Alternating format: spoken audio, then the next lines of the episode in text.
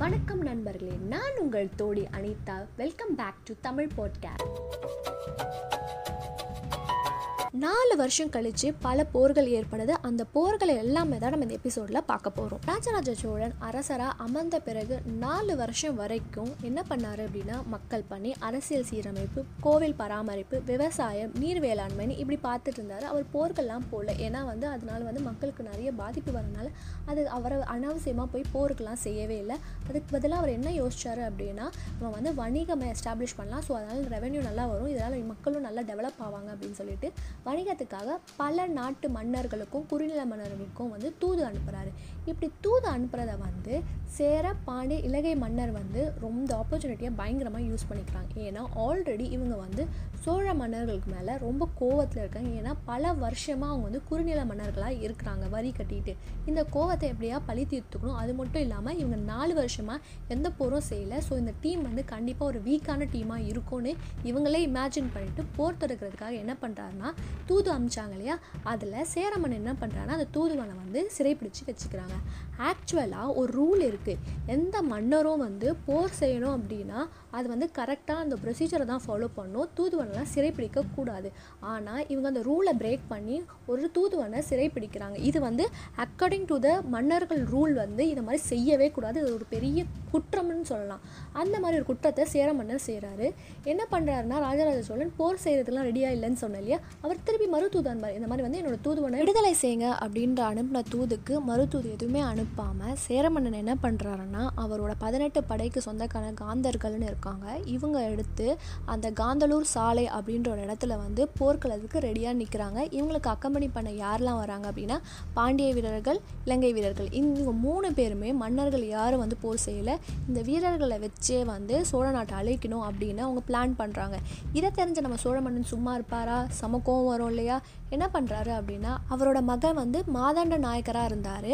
அவரை வந்து என்ன பண்ணுறாரு அப்படின்னா இந்த போர்க்களத்துக்கு அனுப்புகிறாரு இவங்க வந்து எல்லாருமே இந்த வீரர்கள் எல்லாருமே நான் வந்து வேங்கை வருவாருன்னு பார்த்தா ஒரு பூனைக்குட்டி அனுப்புகிறாங்களே அப்படின்னு சொல்லிட்டு ரொம்ப ஏளனமாக அந்த மூன்று வீரர்களுமே சிரிக்கிறாங்க. காந்தலூர் போர் ஸ்டார்ட் ஆகுது. ஒரு பக்கம் சோழ வீரர்கள் கூட அவங்க படத்தளபதி ப்ளஸ் மாதாண்ட நாயக்கரான நம்ம ராஜேந்திர சோழர் இருக்கார். அடுத்த பக்கம் யார் இருக்காங்க அப்படின்னா பதினெட்டு படைக்கு தளபதியான காந்தர்கள் இருக்காங்க. சேர மன்னனோட காந்தர்கள் வீரர்கள் இருக்காங்க. அதனோட பாண்டிய வீரர்கள் இலங்கை வீரர்கள் இப்படி மூணு பேர் ஸ்ட்ராங்காக இருக்காங்க. இந்த சைடு வந்து ஒரே ஒரு குட்டி டீம்னு சொல்லலாம். இவங்களை கம்பேர் பண்ணும்போது சோழர்கள் வந்து ஒரு குட்டி டீம்னு சொல்லலாம். ஆனால் இந்த போரில் எப்படி போராடுறாங்கன்றது தான் வந்து வேற லெவல் ஹைலைட்டாக இருக்கும் எவ்வளோ பெரிய படையுமே எப்படி அழகாக பிளான் பண்ணுறாங்க என்ன கான்வர்சேஷன் நடக்குதுன்னு நம்ம பார்ப்போம். படைத்தளபதி என்ன சொல்கிறாரு அப்படின்னா ஃபர்ஸ்ட் ரோவில் வந்து நம்ம காவற்படைகளை வச்சுப்போம். செகண்ட் ரோவில் குதிரைப்படை அதுக்கப்புறம் தேர்ட் ரோவில் வந்து யானைப்படைகள் இந்த மாதிரி வந்து காவற்படை வீரர்கள் வந்து இறந்துட்டாங்க. அதுக்கப்புறம் குதிரைப்படை அனுப்புவோம். குதிரைப்படைக்கு அப்புறம் யானைப்படை அனுப்புவோம் அப்படின்னு சொல்லி சொல்கிறாரு ஆனால் நம்மளோட ராஜேந்திர சோழர் என்ன சொல்கிறாரு அப்படின்னா இந்த பாகுபலியில் அப்பா பாகுபலி இருப்பாங்களா? அவங்க ஃபர்ஸ்ட் டைம் அந்த போர்க்களம் சீன் வரும் பார்த்தீங்களா இதில் யார் சிறந்த போர் செய்கிறாங்களோ அவங்க தான் வந்து மன்னனாக சூடப்படுவாங்க அப்படின்னு ராஜமாதா சொல்லும் போது அந்த போர்க்களத்தில் வீரர்களை காப்பாற்றணும்னு எப்படி வந்து பாகுபலி வந்து ரொம்ப பிளான் பண்ணி அழகாக அந்த மக்களை காப்பாற்றி அந்த ஆப்போசிட்டான அந்த காலக்கேயர்களை வந்து கொள்வாங்களோ அதே மாதிரி பிளானிங் தான் நம்ம ராஜேந்திர சோழரும் செய்வார். என்ன பண்ணுறாரு அப்படின்னு பார்த்தீங்கன்னா ஃபஸ்ட்டு என்ன ரெடி பண்ணுறாரு அப்படின்னா இந்த வீரர்களை வந்து என்ன சொல்கிறாருன்னா நீங்கள் தரக்கடிச்சு ஓடுங்க நீங்கள் பயந்து ஓடுற மாதிரி ஆப்போசிட் டீமை வந்து கன்ஃபியூஸ் பண்ணுங்கள் அப்படின்னு சொல்கிறாரு செகண்ட் என்ன பண்ணலாம் அப்படின்னு சொல்கிறாருன்னா இந்த டீம் மெம்பர்ஸ்லாம் கன்ஃபியூஸ் பண்ணி விட்ருவாங்களா அந்த வீரர்களை அப்போ வந்து நம்ம குதிரைப்படையை வந்து அட்டாக் பண்ணுவோம் அப்படின்னு சொல்கிறாங்க செகண்ட்லி அந்த பதினெட்டு படைகள் இருக்காங்கன்னு சொன்னால அவங்கள எல்லாரையுமே நம்ம அந்த யானை படையை வந்து ஃபுல்லாக சுற்று போடுங்க அப்படின்னு சொல்லிட்டு அவர் வந்து பிளானிங் சொல்கிறாரு இந்த பிளானிங் அப்போது ஒரு வீரர் ஒரு கேள்வி கேட்குறாரு ராஜேந்திர சோழர் கிட்ட ராஜா ஏன் வந்து ஒரு தூதுவனுக்காக நம்ம இந்த போர் செய்யணும்? அப்படின்னு கேட்குறாரு அதுக்கு ராஜேந்திர சோழர் என்ன பதில் சொல்கிறாரு அப்படின்னா உங்கள் வீட்டில் ஒரு விசேஷம் நீ போர்க்களத்துக்கு வந்துட்ட. யார் போவா அந்த விசேஷத்துக்கு? அப்படின்னு கேட்குறாரு அதுக்கு அந்த வீரர் என்ன சொல்கிறாருன்னா என்னோட மனைவியும் என்னோட குழந்தையும் போவாங்க. அப்படின்னு சொன்னார். அதுக்கு ராஜேந்திர சோழன் பதில் சொல் என்ன சொல்கிறாருன்னா சப்போஸ் அந்த விசேஷத்தில் உன்னோட மனைவியும் உன்னோட குழந்தையும் வந்து அசிங்கப்படுத்துகிறாங்க நீ என்ன பண்ணுவ அப்படின்னா நான் போர்க்களத்துலேருந்து முடிஞ்ச பிறகு அங்கே போயிட்டு சண்டை போடுவேன் அப்படின்னு சொல்கிறாரு இதே மாதிரி தான் இங்கே அப்படின்னு சொல்கிறாரு எப்படி ராஜா இது ரெண்டுமே ஒன்று அப்படின்னு சொல்கிறீங்க அது என்னோட மனைவி இது வந்து தூதுவன் தானே. தூதுவன்னு நாங்கள் வந்து வேற்று பார்க்கல. அது வந்து தூதுவன் அசிங்கப்படுத்துகிற மாதிரி கிடையாது. நீ எப்படி சொல்கிறியோ என் மனைவி அசிங்கப்படுத்துறது நான் அசிங்கப்படுற மாதிரி எப்படி நீ ஃபீல் பண்ணுறியோ அதே மாதிரி ஃபீலிங் தான். தூதுவனை அசிங்கப்படுத்துகிறதோ ஒரு மன்னனை அசிங்கப்படுத்துறதும் ஒன்று அதுக்காக தான் இந்த போர்க்களம் அப்படின்னு சொன்னோடனே அவர் ரொம்ப இன்ஸ்பயர் ஆகி ஒரு மாதிரி மெய் செலுத்து போயிடுவார் அந்த வீரர். இதுலேருந்து என்ன தெரியுது அப்படின்னா ராஜராஜன் சோழன் காலத்தில் ஒரு தூதுவனுக்கும் இவ்வளோ இம்பார்ட்டன்ஸ் கொடுக்குறாங்க அப்படின்னு ரொம்ப கிளியராக தெரியுது. இதுக்கப்புறம் போர்க்களம் ஸ்டார்ட் ஆகுது. ராஜேந்திர சோழர் சொன்ன மாதிரியே ஃபஸ்ட்டு இந்த வீரர்கள் பயந்து தரக்கடிச்சு ஓடுற மாதிரி ஓடுறாங்க. எதிரி நாட்டு வீரர்கள் இவங்களை வந்து அட்டாக் பண்ணுறாங்க அட்டாக் பண்ணும்போது என்ன பண்ணுறாங்கன்னா குதிரைப்படை வீரர்கள் எல்லாம் அனுப்புகிறாங்க குதிரைப்படை வீரர்கள் என்ன பண்ணுறாங்கன்னா எதிரி நாட்டு வீரர்களை எல்லாமே வந்து வெட்டி சாய்க்கிறாங்க. அது மட்டும் இல்லாமல் நம்ம ராஜேந்திர சோழன் வெறும் இன்ஸ்ட்ரக்டராக இல்லாமல் போர்க்களத்தில் குதித்து அவரும் வந்து போர்க்களத்தில் சண்டை போடுறாரு. அங்கே இருக்கிறோட தலை எல்லாம் வந்து இளநீர் சீவரா மாதிரி போர்க்களத்தில் பொத்து பொத்துன்னு விழுது. அதுக்கப்புறம் இல்லாமல் இந்த சைடு வந்து அந்த பதினெட்டு படை வீரர்களை வந்து யானை வீரர்கள் சுற்று போடுறாங்களே அங்கே போய் அங்கேயும் போய் சண்டை போடுறாரு. என்ன பண்ணுறாருன்னா அந்த பதினெட்டு படை தளபதி இருப்பாங்க இல்லையா அவங்களோட தலையெல்லாம் வந்து துண்டு துண்டாக வந்து போர்க்களத்தில் விழுது. இதுக்கப்புறம் இந்த போர்க்களம் முடியுது. இந்த போர்க்களத்தில் ராஜேந்திர சோழர் தான் வந்து வின் பண்ணுறாரு நம்ம சோழ வம்சம் வந்து இதுக்கப்புறம் ஒரு நல்ல எதிர்காலம் இருக்குது அப்படின்னு அந்த இருக்க வீரர்கள் எல்லாம் ஹாப்பியாக ஃபீல் பண்ணுறாங்க ஏன்னா இவ்வளோ அழகாக பிளானிங் பண்ணி இவ்வளோ பெரிய கூட்டத்தை அழகாக அவர் வந்து வெற்றி பெற்றனால இன்னமேட்டு சோழ நாடு வந்து ரொம்ப இனிமையாக இருக்க போகுதுன்னு அந்த வீரர்கள் எல்லாமே ரொம்ப சந்தோஷமாக வந்து அவங்களோட நாட்டுக்கு போகிறாங்க இதுக்கப்புறம் என்ன ஆகுது அப்படின்னா சேர மன்னனாகிய பாஸ்கர ரவிவர்மனும் பாண்டிய நாட்டு மன்னனாகிய அமரசகனும் என்ன ஆகுறாங்கன்னா நம்ம சோழ நாட்டு கீழே குறுநில மன்னர்களை ஆட்சி செய்ய தொடங்குறாங்க. உங்களுக்கு எல்லாருக்கும் ஞாபகம் இருக்கா? லாஸ்ட் எபிசோடில் நான் ஒன்று சொன்னேன். தெரியுமா? ராஜராஜ சோழனோட பர்டேக்காக ஒரு திருவிழா எடுக்கணும் அப்படின்றதுக்காக சேர நாட்டில் மூட்டம் அப்படின்ற ஊரையே அழிச்சாரு அப்படின்னு நான் சொன்னேன் இல்லையா? அதுக்கு காரணம் இந்த போரா இருக்கிற வாய்ப்புகள் ஜாஸ்தி அப்படின்னும் தோணுது. பாண்டிய நாடு கம்ப்ளீட்டாக ராஜராஜ சோழன் கீழே வந்தவுடனே விழியம் அப்படின்ற ஒரு முக்கியமான துறைமுகம் இங்கே வந்து முத்துக்களோட வணிகம் வந்து அதிகமாக இருக்கும். இது வந்து இப்போ ராஜராஜன் சோழன் கீழே வந்துடுது ஸோ இவரோட மோஸ்ட் இம்பார்ட்டண்டான பாயிண்ட் என்ன?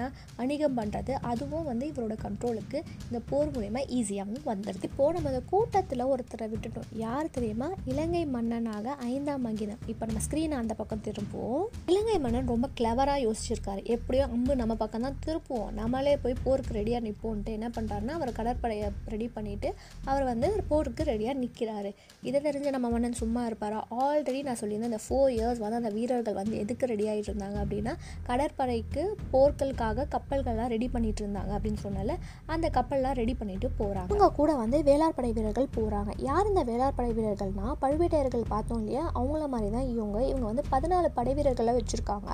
இதில் என்ன அவங்களோட மெயின் மோட்டோ அப்படின்னா சோழ சாம்ராஜ்யத்தோட மக்கள்கள் அதாவது சோழ நாட்டு மக்கள்களும் அது மட்டும் இல்லாமல் மன்னர்கள் இருக்காங்களோ அந்த மன்னரோட குடும்பத்தை காப்பாற்றுறதா இவங்களோட மெயின் மோட்டோ இந்த மன்னர் குடும்பத்தில் யாருக்குமே எந்த உயிர் இழப்பும் வரக்கூடாது அப்படின்றத அவங்க ரொம்ப கேர்ஃபுல்லாக பார்த்துப்பாங்க. அவங்களோட உயிர் போனாலும் அந்த மன்னர் குடும்பத்துலேருந்து ஒரு உயிர் போகக்கூடாது அப்படின்றது தான் அவங்களோட ரொம்ப முக்கியமான குறிக்கோளாக இருக்கும். இவங்களும் இந்த கடற்படை போர்க்குள்ளே கலந்துக்கிறாங்க. அப்படி கலந்துக்கும் போது என்ன ஆகுது அப்படின்னா நம்ம இலங்கை வீரர்களால் வந்து சஸ்டெயின் பண்ண முடியல. எல்லாரும் திருப்பி ஓடிடுறாங்க. ஒரு சில பேர் உயிரிழந்துடுறாங்க. ஒரு சில பேர் வந்து ஊருக்கு க திருப்பி போயிடுறாங்கன்னு சொல்கிறாங்க இவங்க எல்லாருமே மறுபடியும் இலங்கைக்கு போய் திருப்பி அவங்கள வந்து அழியோடு அழிக்கணும் அப்படின்னு பிளான் பண்ணுறாங்க ஆனால் இந்த இலங்கை மன்னன் என்னென்னா நம்ம இலங்கை மன்னனுக்குலாம் ஒரு சேஃபஸ்ட் பிளேஸ் ஒன்று இருக்குது நீங்கள் எல்லாருமே கவனிச்சிருந்தீங்க அப்படின்னா முதல் பராந்தக சோழன் இருந்தார் அப்படின்னு சொன்னேன் இல்லையா? அப்போ வந்து ஒரு இலங்கை வீரர் வந்து ஒரு இடத்துல போய் ஒளிஞ்சிக்கிட்டாரு. அதனால் வந்து சோழ வீரர்களால் கண்டுபிடிக்க முடியல. திருப்பி வந்துட்டாங்க. அவர் தான் வந்து அந்த பாண்டிய வீரரோட மகுடமும் செங்கோலும் வச்சுருக்காரு அப்படின்னு சொன்னேன் இல்லையா? அது எந்த மலைன்னு உங்களுக்கு ஞாபகம் இருக்கா? நான் சொல்கிறேன் அது வந்து ரோகான மலை. ரோகான மலை என்ன அப்படின்னா அவ்வளோ வந்து ஒரு டெட்லி ஃபாரஸ்ட்டாக இருக்கும். எப்படி போகணும் எப்படி போகக்கூடாது எதுவுமே தெரியாது. அங்கே போனால் நம்ம சிக்கிப்போம் மாட்டிப்போம். அந்த மாதிரி ஒரு இடம். ஆனால் சோழ வீரர்களுக்கு தெரியாது. ஆனால் அதுவே அவங்களுக்கு தெரியும் பிகாஸ் அது அவங்க வாழ்ந்த இடம் இல்லையா? அதனால் அவங்களுக்கு நல்லாவே தெரியும். அங்கே தான் வந்து இன்னமும் அந்த பாண்டியர்களோட செங்கோலும் வந்து மணி மகுடமும் அங்கே தான் இருக்குது இன்னமும் வந்து யாரும் எடுக்கலை. அது இன்னமும் ஒழிச்சு வச்சுருக்காங்க. இந்த மன்னனும் அதாவது இந்த ஐந்தாம் மகிந்தனும் அங்கேயே போய் ஒளிஞ்சிக்கிறாங்க. இந்த சோழ வீரர்கள் திருப்பி அங்கே போகிறாங்க அவங்களுக்கு தெரியும் ஆல்ரெடி இது வந்து ஒரு டெட்லி ஃபாரஸ்ட் நம்ம போனால் நம்ம மாட்டிப்போம். நம்ம திருப்பி வர முடியாது. உயிரோட வருவோமானே தெரியாது. ஸோ அதனால் என்ன பண்ணுறாங்க இங்கே திருப்பி வந்துடுறாங்க. இதனால் என்ன ஆகுது அப்படின்னா அந்த ஐந்தாம் மகிந்தன் ஆட்சி செஞ்ச நார்தன் ப்ராவின்ஸ் ஆஃப் ஸ்ரீலங்கா இருக்கு இல்லையா இது எல்லாமே நம்ம ராஜராஜ சோழன் கண்ட்ரோலுக்கு போயிடுது. அப்போது இவர் வந்து ஒரு நேமை மாற்றுறாரு என்ன அப்படின்னா இந்த நாடு வந்து மும்மடி சோழன் அப்படின்னு ஒரு நேம் வைக்கிறாரு. இந்த வாரில் என்ன ஆகுது அப்படின்னா அனந்தபுரம் அப்படின்ற ஒரு ஊர் வந்து அழிஞ்சு போயிடுது. ஸோ அதனால் என்ன பண்ணுறாருன்னா அங்கே கேபிட்டலாக வைக்க முடியாது. ஏன்னா இதுக்கு முன்னாடி அதுதான் கேபிட்டலாக இருந்துச்சு. ஸோ அங்கே கேபிட்டலாக வைக்க முடியாது அப்படின்றனால போலனருவா அப்படின்ற ஒரு இடத்த வந்து ஜனநாத மங்கலம் அப்படின்னு ஒரு நேமை மாற்றி அங்கே வந்து அவர் ஆட்சி செய்ய வைக்கிறார். அங்கே தான் வந்து அரண்மனை கட்டுறது கோயில் கட்டுறது அதெல்லாம் எல்லாமே செய்கிறாரு அங்கே ஒரு சிவன் கோயிலும் கட்டியிருக்காரு. என்ன ஆச்சு அப்படின்னா அவரோட அரசாட்சியை பிடிச்சி அங்கே அரசவையில் வேலை செய்கிற ஒரு பையன் இருக்கான். அவன் பேர் என்னென்னா தாழிக்குழன் அப்படின்ற ஒரு பையன் வந்து என்ன பண்ணுறான்னா இவருக்காக ஒரு கோயில் கட்டுறாரு. அந்த கோயில் பேர் வந்து ராசச்சரம் அப்படின்னு ஒன்று வச்சுருக்காங்க. இது மட்டும் இல்லாமல் இங்கே வந்து ஒரு சில இன்ஃபர்மேஷன் நம்மளுக்கு கிடைக்குது. என்ன அப்படின்னா பெரிய கோயில் கட்டும்போது அதாவது தஞ்சை பெரிய கோயில் கட்டும்போது இங்கேருந்து நிறைய விஷயங்கள் வந்து எடுத்து அவங்களுக்கு கொடுத்த மாதிரி வந்து நிறைய கல்வெட்டுகளை ஸ்ரீலங்காவில் மென்ஷன் ஆகி இருக்கு. அப்புறம் இன்னொரு விஷயம் நடக்குது. குடகமலை அப்படின்ற ஒரு நாடு இருக்குது அந்த நாட்டில் வந்து மினிசா அப்படின்ற ஒரு அரசன் வந்து உதகை அப்படின்ற இடத்துல வந்து ஆட்சி செஞ்சுட்டு வராரு. இவர் என்ன பண்ணுறாரு அப்படின்னா சோழ நாட்டிலேருந்து ஒரு தூதுவன் வராங்க. இந்த தூதுவனை அவர் சிறை பிடிச்சிட்டாரா இல்லை கொண்டுட்டாரான்ற இன்ஃபர்மேஷன் கிளியராக தெரில ஆனால் ஏதோ பண்ணிட்டாரு. இதனால் வந்து சோழ மன்னனுக்கு டெஃபினட்டாக கோவம் வரும். கோவம் வந்து என்ன பண்ணுறாருன்னா போர் தொடுக்கிறாரு. இந்த நாடு பார்த்தீங்க அப்படின்னா ஃபுல்லாக காடுகளாக இருக்கும். பதினெட்டு காடுகள் இருக்கான் ஸோ இப்போ இருக்க கரண்ட்டாக இப்போ இருக்க இடம் என்னதுன்னா கூர்கு தெரியும் இல்லையா? கூர்கு தான் இந்த குடகமலை. இந்த நாட்டில் வந்து எப்படி வந்து இந்த வீரர்கள் உள்ளே போய் அங்கே இருக்க ஸ்ட்ராங்கான காவலாளி டீம் எல்லாரையுமே அழிச்சிட்டு அந்த நாட்டை கேப்சர் பண்ணிட்டாரு. இந்த போர் செய்யும் போது மினிசா அப்படின்ற மன்னர் வந்து ரொம்ப எஃபிஷியண்ட்டாக போர் செஞ்சாராம். இதனால் வந்து ராஜராஜ சோழன் வந்து பாராட்டணும் அப்படின்றதுக்காக இவருக்கு வந்து சத்திரிய சிகாமன் கொங்கால்வன் அப்படின்ற ஒரு பட்டமும் கொடுத்து அது மட்டும் இல்லாமல் இவருக்கு நன்கொடையாக ஒரு ஊரை கொடுத்துருக்காரு. மாலவி அப்படின்ற ஊரை வந்து டொனேட்டும் பண்ணியிருக்காரு. இதுக்கப்புறம் கொல்லம் கொல்லநாடு கொடுங்கோளூர் மேலே கடற்கரை நாடு அப்படின்னு எல்லா நாட்டையுமே ஆக்கியபை பண்ணி அங்கே இருக்க சிற்றரசர்கள்லாம் அவரோட கண்ட்ரோலில் வச்சு அவரோட கொடியை அங்கே பறக்க விடுறாரு. அப்புறம் கங்காபாடி அப்படின்ற ஒரு நாடு இது என்னன்னா இப்போ இருக்க கரண்ட் மைசூர் இருக்குல்லையா அதில் இருக்க பெரும்பகுதி தான் இந்த நாடு. இது எங்கே இருக்குது அப்படின்னா கொங்கு நாடு பக்கத்தில் தடிகைப்பாடி அப்படின்ற ஊர் இருக்குது அதுக்கு பக்கத்தில் இந்த கங்கப்பாடி இருக்குது இந்த கங்கப்பாடியோட தலைநகரம் எதுன்னா தலைக்காடு அப்படின்ற ஒரு இடம் தான் இது வந்து ஹெட் குவார்ட்டர்ஸ் இவங்க இருக்காங்கல்ல இவங்க வந்து சோழர்களுக்கு அடங்கியே இருக்க மாட்டாங்களா? இவங்க யார் அப்படின்னா கலைப்பிரர் காலத்துக்கு அப்புறம் ஒரு பல்லவர்கள் வந்தாங்க இல்லையா? அவங்களோட ஆட்சியில் ரொம்ப காலமாக இருக்குது இதை ஆட்சி செஞ்சவங்க யாருன்னா நுழம்ப பல்லவர் அப்படின்றவர் தான் ஆட்சி செஞ்சுட்டு வந்துட்டு இருந்தார். இவர் என்ன பண்ணார் அப்படின்னா ராஜராஜ சோழன் அதாவது நம்ம காவேரிக்கு இந்த பக்கம் தானே ஆட்சி செய்கிறோம் அந்த பக்கம் ஆட்சி செய்யணுன்றது என்ன பண்ணுறாருனா கொங்கு நாட்டு வழியாக போயிட்டு ஃபர்ஸ்ட் வந்து தடிகைப்பாடிக்கு போகிறாரு அங்கே இருக்க அரசன் வந்து கண்ணரசன் அப்படின்ற ஒருத்தர் இருக்கார். அவர் என்ன பண்ணாருன்னா ராஜராஜ சோழன் வந்தோடனே அவர் நாட்டை வந்து ஒப்படைச்சிட்டாரு. அதுக்கப்புறம் அந்த நாடு வந்து இவரோட கண்ட்ரோலுக்கு வந்துச்சா அது பக்கத்தில் தானே இந்த கங்காப்பாடி இருக்குது இங்கேயும் போயிட்டு அதையும் கேப்சர் பண்ணி இவரும் அங்கே அவரோட கண்ட்ரோலுக்கு கொண்டு வந்துடுறாரு. நுளம்ப பல்லவருக்கு இன்னொரு இடம் இருக்குது அது வந்து நுளம்பாடி அப்படின்னு ஒரு இடம். இது வந்து இப்போ இருக்க மைசூரில் இருக்க தும்கூர் சித்தல் தூக்கம் கோட்டம் அப்படின்னு இருக்கு இல்லையா? பெங்களூரு கோளாறு பெல்லேரி இதெல்லாம் வந்து நுழம்பாடிக்குள்ளே வரும். இதெல்லாம் கூட இந்த நுழம்ப பல்லவரோட கண்ட்ரோலில் தான் இருக்குது நம்ம மன்னன் சும்மா வர ஆல்ரெடி அதை கேப்சர் பண்ணிட்டாரு. களம்பாடியை முடிச்சிட்டாரு. இப்போ நுளம்பாடிக்குள்ளே வந்திருக்காரு. இங்கே என்ன பண்ணுறாரு அப்படின்னா இங்கேயும் போர் செஞ்சு அவரை டிஃபீட் பண்ணி இங்கே அவர் என்ன ஆக்குறாருன்னா அந்த மன்னரையே சிற்றரசராக ஆக்கி இதை நாட்டையும் வந்து அவரோட கண்ட்ரோலுக்கு வந்து அவர் கொண்டு வராரு. அடுத்து நம்ம மன்னர் எங்கே போகிறாருன்னா கீழே சாளுக்கியர் போகிறார் இந்த கீழே சாளுக்கியர் எந்த இடம் அப்படின்னா இப்போ இருக்க கரண்ட்டு ஆந்திரா தெலுங்கானா பிளேஸ்லாம் இருக்கு இல்லையா? அதெல்லாம் கீழே சாளுக்கியர். அதோட கர்நாடகா ஒட்டி இருக்கும் பார்த்தியா ஆந்திராவும் கர்நாடகா ஒட்டி இருக்க சில பிளேஸ்லாம் வந்து கீழே சாளுக்கியர் கிட்ட தான் வரும். அது மட்டும் இல்லாமல் நம்ம மைசூர் பெங்களூர் எல்லாமே வந்து ராஜராஜ சோழன் ஆக்கிபை பண்ணி முடிச்சிட்டாரு. இப்போ அடுத்தது இதுதானே இருக்குது இந்த இடத்துக்கு வராரு. இந்த இடத்துல அந்த காலத்தில் என்னென்ன பேர்லாம் இருந்துச்சு அப்படின்னு பார்த்தீங்கன்னா சிட்புலி நாடு பாகி நாடு வேங்கி நாடு அப்படின்னு அவங்க நேம் பண்ணியிருப்பாங்க. அது ஸோ இந்த கிருஷ்ணயாறில் இருந்து வட பொன்னார் வரை நெல்லூர் வரை அப்படின்னு சொல்கிறோம்ல இதெல்லாம் வந்து சிற்புலி நாடு பாக்கி நாடு அப்படின்னு சொல்லுவாங்க. இது ஆட்சி செஞ்ச வந்து பீமன். இப்போ என்ன ஆகுதுன்னா நம்ம ராஜராஜ சோழன் காரைக்குடியை சேர்ந்த ஒரு சேனை தலைவன் இருக்கார். யாருன்னா பரமேன் வழப்படியார். இவரை அனுப்பிச்சு பீமன் எதிராக போர் செஞ்சு அந்த நாட்டை வந்து ராஜராஜ சோழன் அதாவது சோழ டைனாசிட்டிக்குள்ளே கொண்டு வர செய்கிறாரு அதே மாதிரி அவரும் செய்யவும் செய்கிறாரு இதனால் இவருக்கு வந்து ஒரு இன்னொரு பேரும் கொடுக்குறாங்க.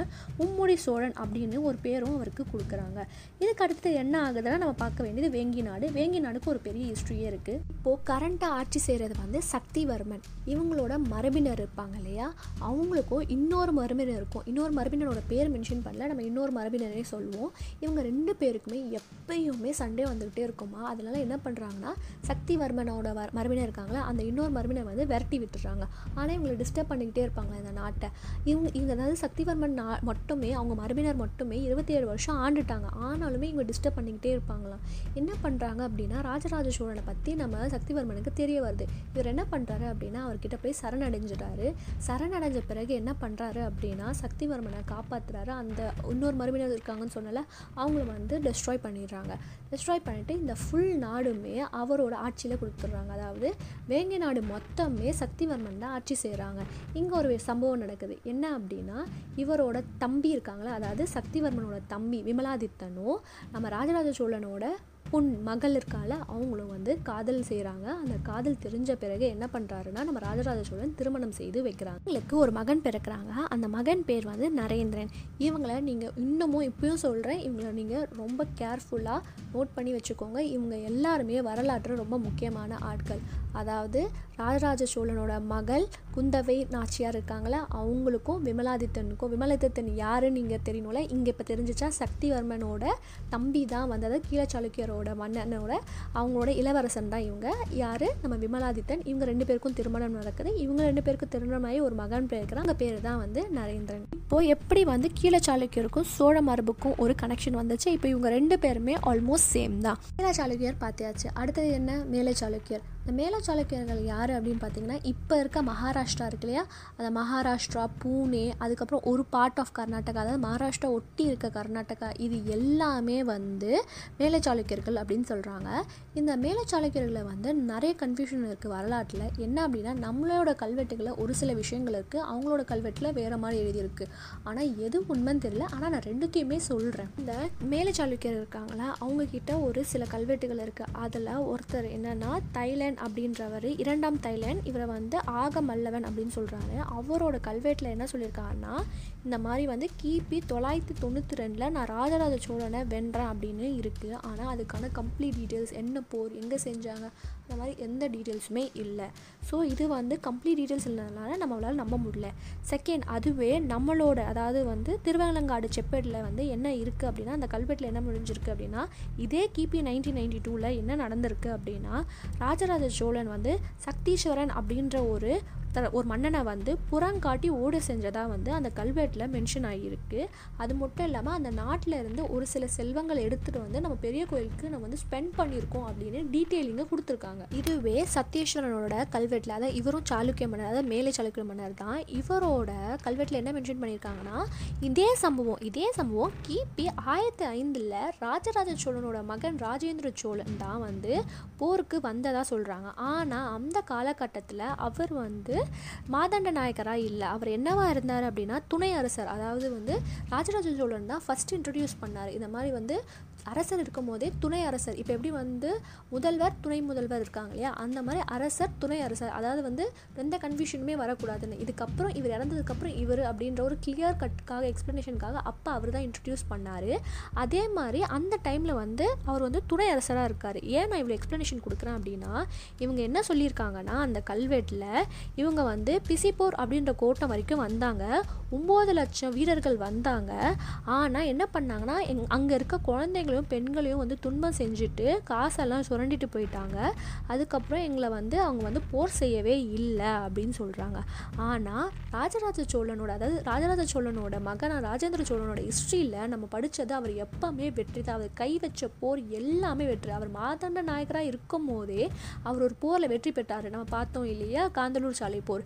ஆனால் இந்த போரில் எப்படி அவர் தோல்வியிட்டிருப்பாருன்ற கேள்வி நம்மளுக்கு நிறைய பேர் இருக்குது சப்போஸ் அவங்க வந்து தோல்வியிட்டு இருந்தால் அவங்க சும்மா விட்டுருக்க மாட்டாங்க சோழ நாட்டை அழிச்சிருப்பாங்க. ஆனால் அதுக்கப்புறம் அவங்க வந்து பெரிய கோயில் கட்டியிருக்காங்க. நிறைய விஷயங்கள் செஞ்சுருக்காங்க. ஸோ அந்த கெல்வெட்டில் வந்து ஒரு கரெக்டான இன்ஃபர்மேஷன் இல்லை அப்படின்னு நம்மளுக்கு நல்லாவே புரிய வருது. அதுக்கப்புறம் கொஞ்சம் ஆராய்ந்து பார்த்தோம் அப்படின்னா அந்த காலகட்டத்தில் அதாவது ஆயிரத்தி ஆறு ஆயிரத்தி ஏழு காலகட்டத்தில் என்ன ஆகுதுன்னா மேலை சாளுக்கிய நாடு இருக்கு இல்லையா? அதோட நார்த் சைடில் பரமாலூர் அப்படின்ற ஒரு ஆட்சி வந்து அங்கே நடந்திருக்கு. சவுத் சைடில் நம்ம சோழர்கள் எல்லாமே ஒரு சைடு ஆக்கிபை பண்ணியிருக்காங்க. ஸோ ஆப்வியஸாக இந்த மேலை சாளுக்கியர் வந்து தோற்று போனாங்க. ஆனால் அதை வந்து அவங்க அப்படி குறிப்பிடாமல் வேறு மாதிரி மென்ஷன் பண்ணியிருக்காங்க.